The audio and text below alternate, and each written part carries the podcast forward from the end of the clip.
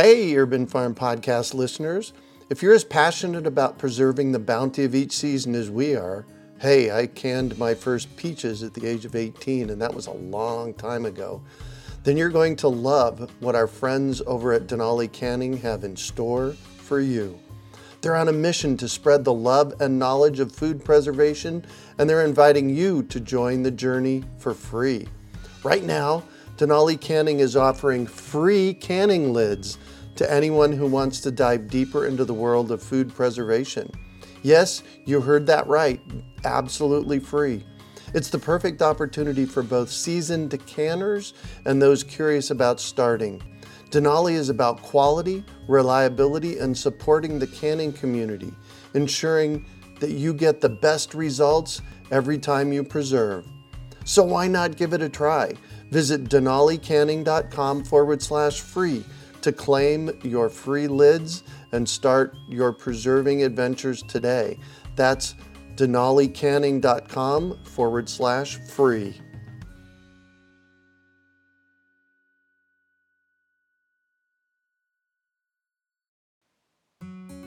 Greetings, urban farmers, gardeners, and healthy food visionaries. Farmer Greg here, and welcome to the seven hundred twenty-eighth episode of the Urban Farm Podcast, where every day we work together to educate and inspire you to become part of your food revolution.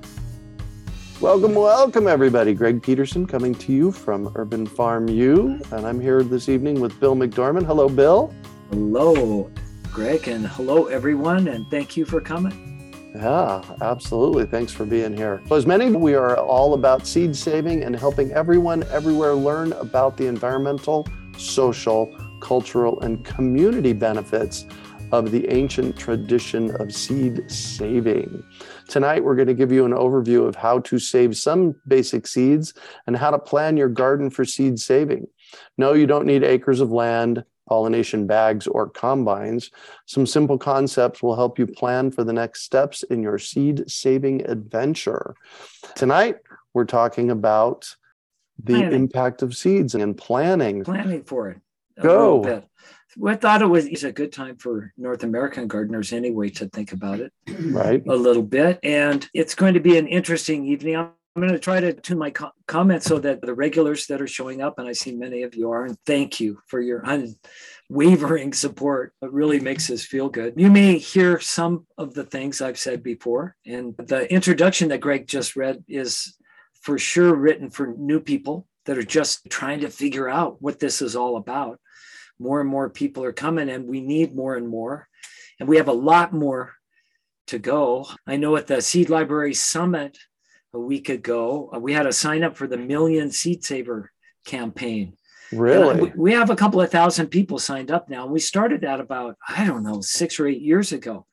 And the idea is that someday, instead of marching, millions marching against Monsanto, those of us that don't like po- the policies that are coming down around seeds in this country, instead of marching against, we would march for something someday. That there would be a Million Seed Savers march someday.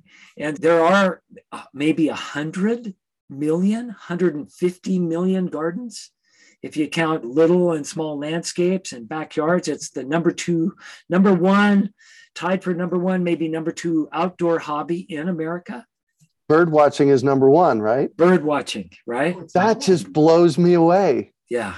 It's amazing. But, and then a lot, almost all the bird watchers I know, you know, have gardens. And, and if we've got one hundred fifty million people and we only have a few thousand signed up for our campaign, we have a long ways long to, go. to go. And yeah. So that's why we'll have comments with every podcast we do for the beginners. We've got to all inspire and take care of these people that just have a little flicker of wanting to understand what we're all about and and get in on some of the magic. And so that's where I'll start tonight, because it is magical. Yeah. I want to do a plug here real quick. This coming up this Saturday, February twenty-fifth, we have our Seed Up Saturday event. And so if you like what we're doing tonight, we got three hours of classes coming up Saturday. Maybe go to seed up saturday dot org. If you're listening to it after the fact, go there, sign up, and you'll get the replay.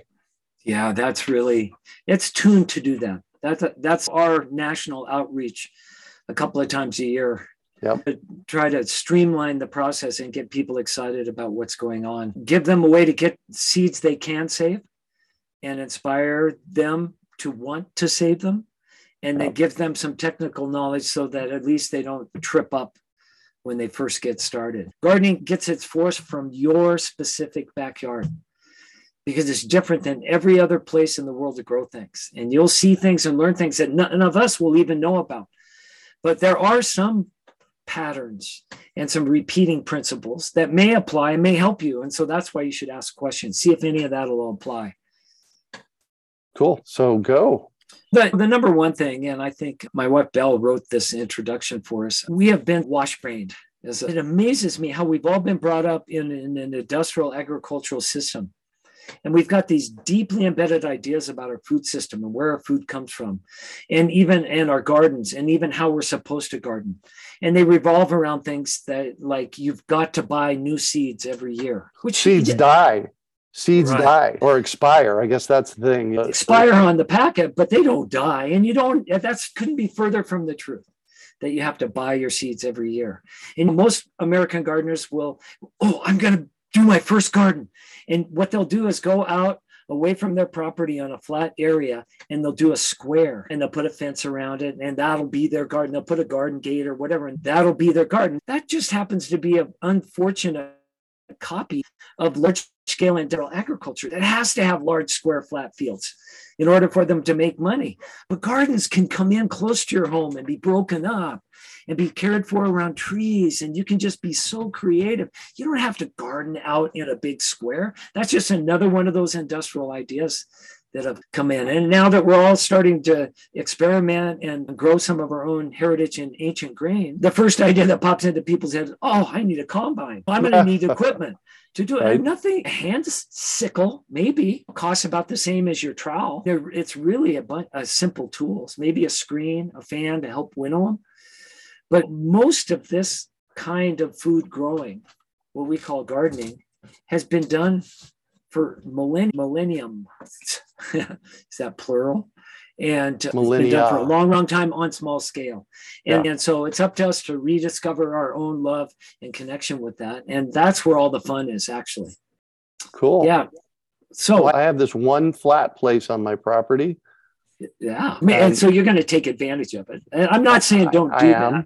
Yeah. I'm going to take advantage of it, and I'm going to plant. I called you the other day, and it's like, I said, Bill, I want to plant grains.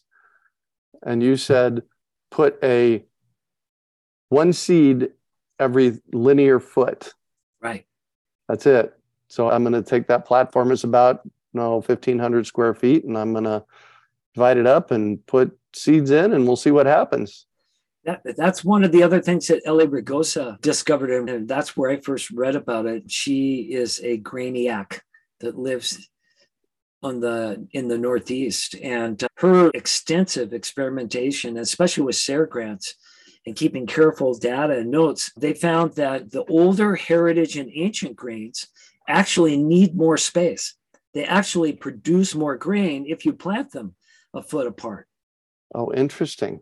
The other grains, in order to maximize yield, um, have been genetically designed to grow really close together so they can get more heads. But those plants don't have roots. They don't, they hardly have leaves. Those plants are so efficient. They put all their energy into just producing a head. It's been a miracle at how much they've increased yields. The problem is you've got to keep the water, the fertilizer, and bug and pest control and fungus control perfect with those things, or they just won't make it. And so our ancient and heritage grains are deep rooted. If a drought comes, many of them are drought tolerant. And if you let one seed have space, it'll grow up the tillers, and it'll grow up into this huge, big bunch like plant and produce many of its own heads. And they're just beautiful, most of them. Nice. So anyway, that's another one of those industrial ideas. Oh, we've got to plant everything close together, make it look like those amber waves of grain that we see on commercials. And that's not what we're talking about either. And so it's been really fun to come down through all of these kinds of things for individual seed saving. So what I would say about that, you want to plan to save seeds. The most important thing you need to do is to plan to save seeds. You've got to change your own mentor. Right. It's what you talk about a lot, Greg, right? Yeah. And there's a piece to that, like with carrots, yeah. you actually have to let them go to seed, to flower and seed. Right. So you have to leave some in. So it is a, a mind shift in how you think about this, because some of the things you have to let go, like the things. Go What's ahead. Ironic about it is that you're letting go. You're not planning more work. It's like you're just letting your garden be messy in many respects. Let it go to seed. So it's a little bit different. But I was thinking that one of your famous quotes is that the most compacted soil we have in our gardens is in between our two ears, that we just got to loosen up a little, right? And be more observant and plan on there being seeds. Learn how to look for them. Every flowering plant produces seeds. So even if mm-hmm. you don't know what they look like that first year in, it's just a big treasure hunt. It's a big adventure. Yeah. And of course, there's lots written and lots of pictures and lots of literature out there about it. But don't let that overwhelm you. Keep it simple. The, some of the best seed savers that I know got started the same way. They On just accident? They started planning to save seeds from one crop that they really love, something they really are in love with. They're going to grow every year for the rest of their life. Maybe it was from grandma's tomatoes. Who knows? It, it runs the gamut. But just set yourself about one thing and keep it simple and have fun with it and make it a, an adventure. And that's really the best planning you can do to save seeds in a garden. Elisa's throwing us seed viability charts in the Q and A in the chat. Yeah. So we could just start there. I routinely got ninety percent germ on tomato seeds that were ten years old, yeah. which blows the doors off them. ninety percent after ten years, they're dying, but they're dying pretty slowly. And who knows how long they'll last. So, you know, well, always try them. You said this many times, and that is that if you get one percent, you got one percent, you got something growing. Well, and saving those seeds, and you've reproduced the whole generation. So if there's characteristics or an old heirloom with a story, priceless, or something that may have spiritual connotations for other cultures, it's yeah. really important stuff. So yeah, never just say, oh, they're old, they probably won't grow. I never say that anymore. And I'm not doing that out of some romantic. That's twenty-eight years running a seed company over and over. The seeds worked. When nothing else worked, the insurance company didn't work, the U P S didn't work that day, or the banks, sometimes the internet would go, nothing would work, but the seeds all seemed to come through and surprise me at how well they worked. And so nice. That's why I'm such a fan, I think. There you go. So you were going to give us some varieties to start with. If you'll hear words like heirloom seed, non-hybrid seeds, open pollinated seeds. Those are, that's a designation for plants that you don't really have to worry about cross-pollination. Okay. So that's a big, that's a myth. Oh no, I can't save seeds from my stuff because bees might fly in from my, from my neighbor's squash and bring their pollen over. And then I don't know what I have. It won't breed true. I've got a mess on my hands. There's a whole handful of vegetables that people love that we all have in our gardens that you just don't have to really worry about that. It can always happen. Never say never and with biology. But generally, they produce just what the mothers and fathers in your garden produce. And so you can be relatively assured you're going to get the same kind of crop. So that's peas and beans, lettuce, tomatoes, and peppers. Okay, oh. Those are five. Five of them. And you know, what's wrong with that? Tomatoes are the gateway drug to gardening anyway. So that's eighty percent of the gardens in America have, have tomatoes growing them. Oh my God. You know what, Bill? So we arrived here last April and I went to this huge plant sale at one of the, at a, something the size of twice the size of a gymnasium. And I was walking through it in April here in North Carolina. And when we go to buy tomatoes in Phoenix, we get five or six or seven varieties. There was one booth that had fifty different varieties of tomatoes that they'd started up. That's just mind blowing.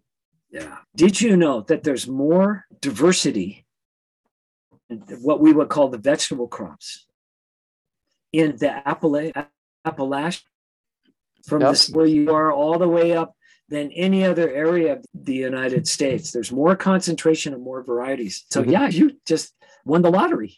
That's part of the reason we moved here, was because yeah. of that diversity. It's amazing here. Right. So why are those five varieties easier? Because you, again, just save seeds from them. They're annuals. They're, they all produce seeds. You can see the peas are the seeds.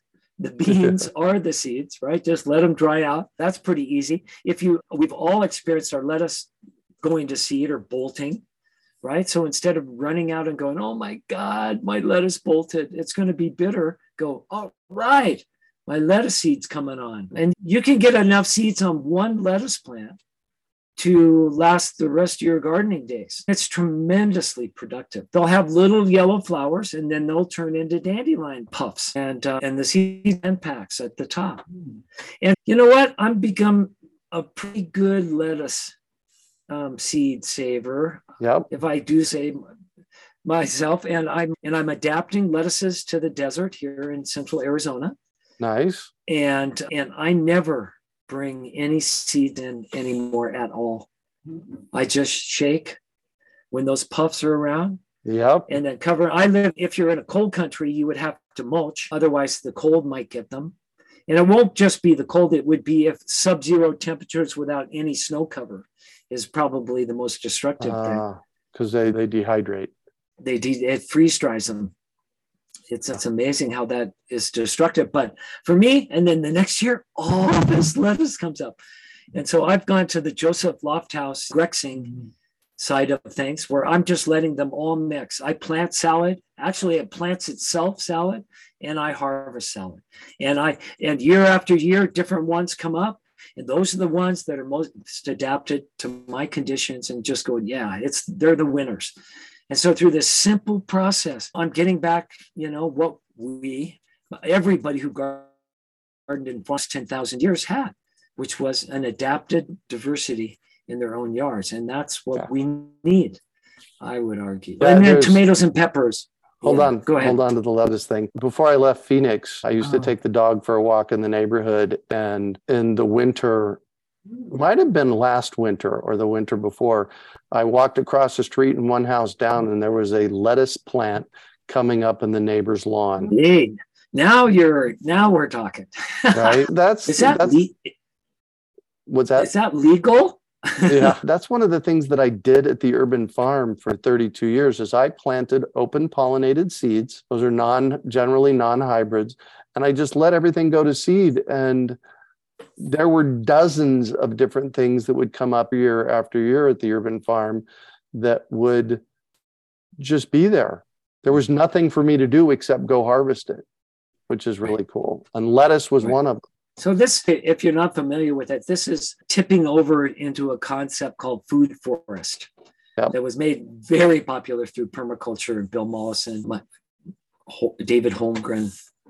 And so that's why there's this underlying thing that Greg and I are both trying to create food forests wherever we go so that they'll yes, take yes. care of it. And in a sense, the underlying idea is to be observant enough about nature and understand just enough to let it be abundant around you. Many of our ideas, especially as I've been talking about the gardening, industrial, agricultural ideas, the mm. opposite of that.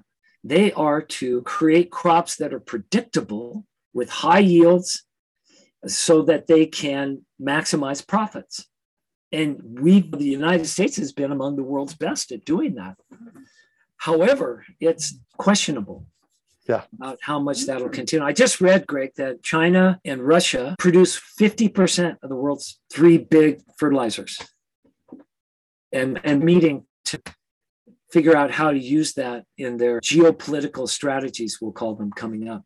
Oh, yeah. And so there's this real, I read this through the business news, there's this real uneasiness in the agricultural world, especially in Africa and other countries that are totally dependent. They have millions of people, and they've set up these agricultures that depend on the phosphorus, the potassium, and, the, and they can be found other places. But right now, we've allowed them to become the world suppliers. And it's going to be really interesting, the discussions that come up. So my answer, figure out how to get your own food forest wherever you are. Get them in your communities. Get them in your own backyards. Amen. That's easier that way. You don't have right? to watch the news then, right? What else about the seed saving Uh, those are all well, selfers. The five that you mentioned are right. selfers, aren't they? Two onions, tomatoes and peppers. Peppers, just if you can let it ripen on the plant as long as you can, that's better. If you're in an area where it's not real hot and dry every day, take a knife and make a slit in the pepper, a couple of them, so that they open up a little and there's air in there. Uh, many of us that have been trying to save pepper seeds and we leave the pepper on there till the end, you open it up and it's all gray with a mold, mold. a fungus oh, inside, interesting. Right? So you can minimize that if you'll just make little slices in it and let some air in. But you can, uh, lots of times I've seen people take even green peppers and open them up and let the seeds dry and they've worked. Don't get as high as germ, maybe not as quite as vital, but mm-hmm. works. And so you can even do that. And then tomatoes, we use a wet method to, to harvest those. So those are the five selfers that every gardener should save from. Beans. The, yeah. Go peas, ahead. Yeah. Beans, peas, peppers, tomatoes, and lettuce. That's it. All right, now, I was listening. I just had this mind-blowing revelation a couple of years ago when I started to getting into heritage and ancient grains. Guess what? Wheat. Grains, grains are, are a grass. Right. They are a grass, but wheat and barley are open pollinated. Tim wants to know, how do you maintain fertility when regrowing the same crop, self-reseeding in the same place every year? I have my answer to that, and that is you're not growing this exact same crop in the exact same place. You're growing ten or twenty or fifty different crops in an area, and they reseed wherever they reseed. And what I used to do at the urban farm every year or every two years is I'd put down a couple of inches of compost on top and grow organically. The more organically you grow, the healthier the soil's going to be. And that healthy soil is of utmost importance to have the plants thrive, because the healthier the soil is, the healthier the plant is. And the healthier the plant is, the healthier the food coming off of it is. So, yeah, I agree. To- I agree totally. And the, if you're new to gardening, John Jeavons' book, How to Grow More Vegetables, oh, has yes. a really great chapter on compost to get you to understand what we're talking about, how we're returning fertility to the soil each year. In fact, he says if you've got a, if you're trying to do a food forest, you should be growing grain on seventy percent of it. Yep. Why? Because you need that straw to make your compost that you're going to put on the thirty percent where you're growing your vegetables. And what I've noticed about my lettuce is it's creeping. You know, yep. They're volunteers. Volunteers are always better. And there seems to be this oh, embedded yeah. knowledge that they come up where their conditions are going to be best. It's just amazing. And so I can, I'm just telling you here in Cornville, that's, I put the compost on. I do add some minerals. We here we get can get azumite, azumite, is, yeah, yeah, which is a pulverized rock mineral Duh. product from a hot spring somewhere in the Southwest, and you can buy. So you're we're putting the minerals back in, we're putting the organic matter back in, and then it never had a problem. So you started saying that grain is open pollinated. They are not hybrids, and they're largely self-pollinating. So the wheat and barley, especially, those are the two largest grain, and rice. You just save seeds. I've got a picture we show in our grain schools of ten thousand varieties of rice being grown at the Bread Lab in Washington, in the Skagit Valley. And somebody asked us, well, what about crossing? Steve Jones told me, we didn't find any crossing. There's ten thousand varieties all being grown in these little plots, all right next wow. to each other. So it's another one of those easy ones. It's yeah. really easy to save seeds from ancient grains. Where do we get rice seeds at? Because it's not the same as rice in the grocery store. Because no. that's processed rice. Where do we get rice seeds at to grow rice? I have seventy varieties right here of dry land rice. That's been part of our Heritage Grain Trials project, is to find out which dry land rices. And these are ones you don't need a paddy. They'll grow like next to your wheat and your barley. They're a dry land grain. Ooh. And and we're trying to find out which varieties of those will work best in, in the country. So if you want to get involved in that and want access to them, I'm not sure. I, in the next few weeks, I will have rices on the Cornville Seed seed up satuday dot com. Okay. That's where I make things available. And I ask for a donation to cover shipping. And then, and I also ask that you return twice as many seeds as you get ah. back to us. And then we send them out to other people. And we've been doing that for six years. And we, we just came through this change. We're no longer with the Rocky Mountain Seed Alliance, but we're now forming our own Heritage Grain Alliance. And so we're trying to keep the program. So if you're looking for something, you can email me, Bill at cornville seed dot com. And I'll try to find it for you. And stay tuned for some really exciting things, because some of the ancient and heritage grain growers that, you know, the real hobbyists, the guys that have gotten into this real deep over the last decade or more, they're way ahead of us. They're at least me, John Shirk, I'm thinking of. In the end, he said, for the amount of time and energy I spend growing grains now I'm in, in my yard in Indiana, I think the rices are the thing we should be growing. You get more. Really? Food. It's easier to handle, and it just takes less energy to plant and manage. And so that's what we should be looking at if we want to grow our own food. And I love rice. In fact, the other day, Greg, I fresh ground rice and made my own rice noodles, which I really with my pasta machine. I'd never done that before. Yeah, unbelievable. Yeah, like we're breaking all sorts of barriers now. I've been making pasta, and I love that. Fresh ground grains have more volatile oils because you're just breaking the shell. Yep. And when it's the moment that shell is broken, the oils start to volatilize, and that's nutrition and flavor. So what we're learning, the fresh flour movement, we call it, you grind your grains just before you eat them. So I ground this rice, and I've got a pasta machine, and I made my own rice noodles, and it was wow. like so much fun. Yeah. Yeah. That's yeah. We're rocking it now. How cool is that? All right. Les says my raised bed off the ground seeds are not doing well in Scottsdale. Arugula lettuces over the month of December and January. Okay, Les, we need a little more information than that. So it's a raised bed, but it's off the ground. So the, the cold air could get underneath it and all the way around, I'm guessing. And when you say seeds aren't doing well, what does that mean? Are they not sprouting? Let's tell them, Bill, how to do a seed germination test. Because if the seeds aren't sprouting, Les, you can do this really easily. Let me just tell a little story first. Okay. Seeds, we know, can last for hundreds of years. Yep. In their dormant phase. So what triggers them to come back to, to life? Two things. Warmth. They have to be warm enough. And moisture. They have to be moist. And they start mm-hmm. absorbing moisture, and that releases enzymes, and this whole magical thing starts to happen. First thing that happens in most new seeds is a little radical, we call it. It's the root, going to become the root. It's a radical, and it comes out of the seed, turns around, and goes down into the ground. They call that gravitropism. It knows which way to go. Doesn't matter where oh, it wow. comes out. Goes down into the ground, and it starts then taking in moisture and nutrients. Okay, from the time that seed gets moist first, and those enzymes start to fire, until that little radical gets in the ground, if it dries out, it's dead. That's ninety-nine percent of the reason why seeds don't germinate for people in their gardens. That's why no seed company will guarantee their seeds will germinate. It's because the seeds are great. They're starting the process almost, and we test for that, and I can teach you how to test for that.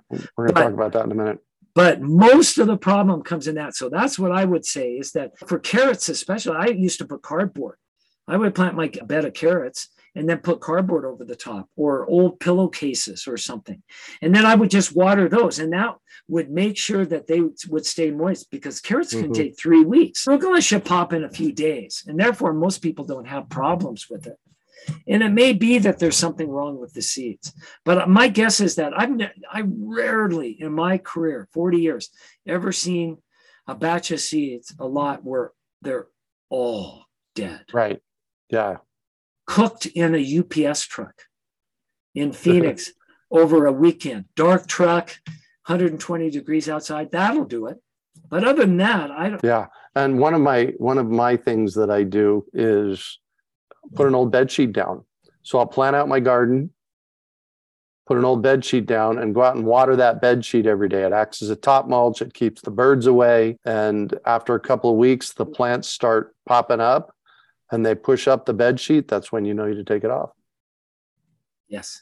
All right. So Alicia put in the in the chat how to do a germination test. Why don't you just say real quickly how to do a germination test? What we would do is a ten by ten grid of seeds on a mm-hmm. wet paper towel, you know, about each seed about a half inch apart. So go ten seeds across, ten seeds up, and fill it in. So we have one hundred seeds. The reason we do that is that gets, makes it easy to count for your germination percentage. What you were trying to find is how many out of one hundred, and then that's your percent. And so you roll up the wet paper towel, keep it in a damp place at room temp, and, uh, and make sure there's enough air around it. Sometimes people put them in plastic bags. You don't want them to mold, but you want to keep them damp, as I was talking about before. Depending on the seed, within twenty-four hours to three weeks, they'll start to germinate. And then you unroll the paper and then count the seeds that have the little radicals, or in most cases, just count the seeds that don't. That don't, exactly. Right. So that's a full-on germination test if you're selling seeds or if you want to know a good percentage. I've just done ten in the past. Right. Just put ten, and then you put them far apart enough on the paper towel yeah. that once they germinate, you can take them out and plant them. Exactly. Or my, what my father used to do with tomatoes for our seed company was, I go, where's the germ test for all the tomatoes? And he goes, oh, it's they're coming. And I go, what do you mean they're coming? You've already planted all the flats of tomatoes for this year. And he goes, yeah, that's the germ test. I planted fifty seeds of each in flats. I'm going to use the plants, and then I just count how many come up. So you can do it that way also. That's probably a more realistic test. Yeah, exactly. Yeah, so, Bill. Yeah, the, I just wanted to throw out that the paper towel, you can buy seed germination paper from a company called Anchor, and you can make sure that they look really good. There are rules for seed testing. You can type that in. You can get a copy of that. You have to become a member or pay the American Association of Seed Analysts to be able to mm-hmm. get that. But make no mistake, that simple paper towel test is what will qualify as an official germ test to sell seeds in most states. If you're looking at doing that, then feel empowered. Amen to that. Bill had put in the in the chat box for seedsave dot org forward slash Heritage Grain Alliance.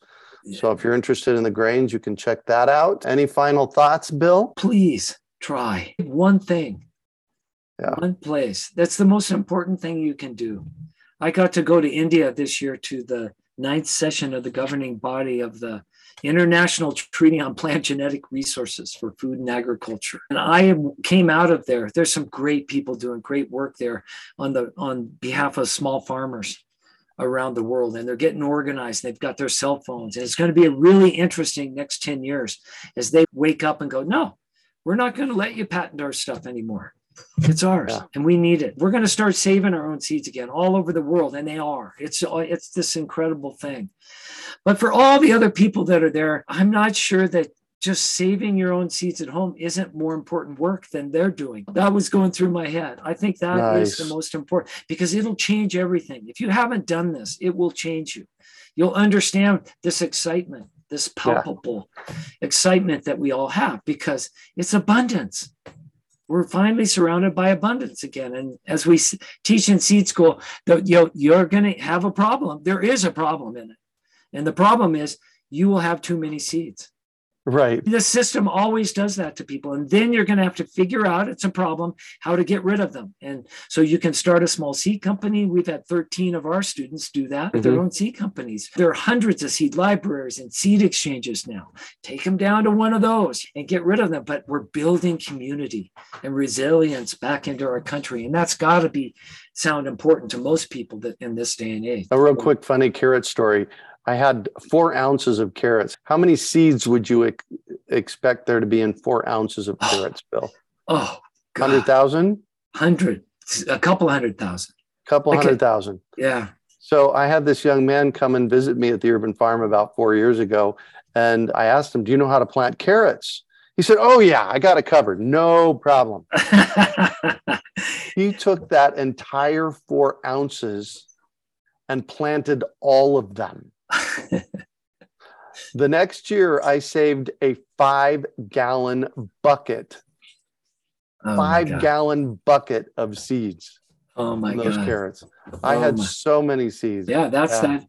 And yeah, um, getting into those elder, more elder years, and my friends like Will Bonsall and uh, Jeff McCormick, and the people that started some of the seed, the now famous seed enterprises way back in the late seventies, early eighties, and they all have a personal problem. They don't know what to do with all their seeds. Right? Yeah. It becomes this burden after a while. And so fortunately now we've got Joseph Lofthouse and Landrace Gardening. So we've got a, a we've got a solution for how to do that. So stay tuned to the next one of the next podcasts, and we'll get Joseph back on. We'll do that his Ooh, whole thing again yeah, because that. that's even more fun. Now we're talking like we're going to slice through hundreds of thousands of varieties of grains. That's the system I'm working on now with CIMMYT in uh, in Mexico, the Center for Wheat and Maize, is how to get. They've got one hundred, three hundred thousand varieties, I think, of wheat. Yeah. And, wow. and it takes them ten years through their normal processes to produce a new variety of wheat. They're working, they got a ten million dollars grant to work on new wheat that's drought and heat tolerant. Why? Because half the planet is becoming dry. And they see that and they're going to need to do that. But they're going to come up with one variety in ten years. And I was on a call and I said, you know what, folks, I don't think you have ten years. I really don't believe the systems that will distribute industrial seeds will be around it. Either a container ship will get blocked on the Suez Canal again, or something's going to happen, right? We yeah. know this is pretty fragile. So I said, why don't you send us tens of thousands of varieties? And they go, you don't have the infrastructure. to. And I said, no, we're going to mix them all together and pass them out to a grassroots movement all over North America. And everybody everywhere will see what works. Just plant out thousands of varieties. Let, this is Joseph Lofthouse, Landrace Garden. Let them all come up. Only save the seeds from the winners. And then the obvious question is, how do you know which varieties they are? And I love the answer. That's what universities are for. We'll take them back, let them identify them, but it doesn't matter. See, that's more that industrial thinking. Who cares what variety it is? I have a grain that out of thousands that I've tried that work for me in my backyard. That's yeah. what we're talking about. So I'll end with that. Nice. Peggy says it's a great addiction. Donna said, says saving seeds is so much fun. Love it. Tammy says, grateful. I get inspiration each time she comes to the chats. And Donna says, great chat. So appreciated. Thank you, Bill and Greg. Thank you all for showing up. Have fun. Thanks, Bill. Thanks, Greg. Take care, everybody. We hope you enjoyed today's episode of the Urban Farm Podcast. Remember to listen for tips, advice, and resources to help you on your journey with urban farming. You can find us on the web at urban farm dot org or send us an email to podcast at urban farm dot org.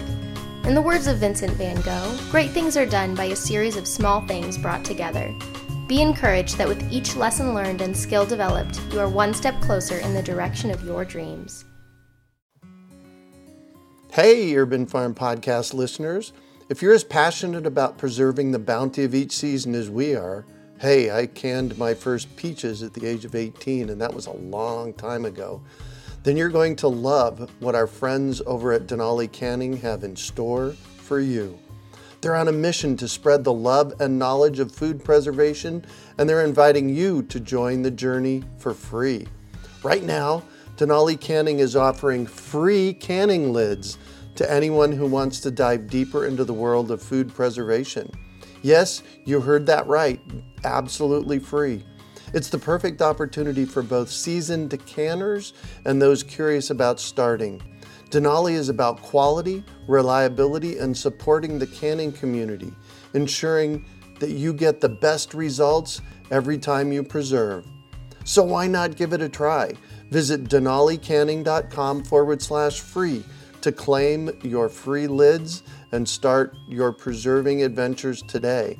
That's denali canning dot com forward slash free.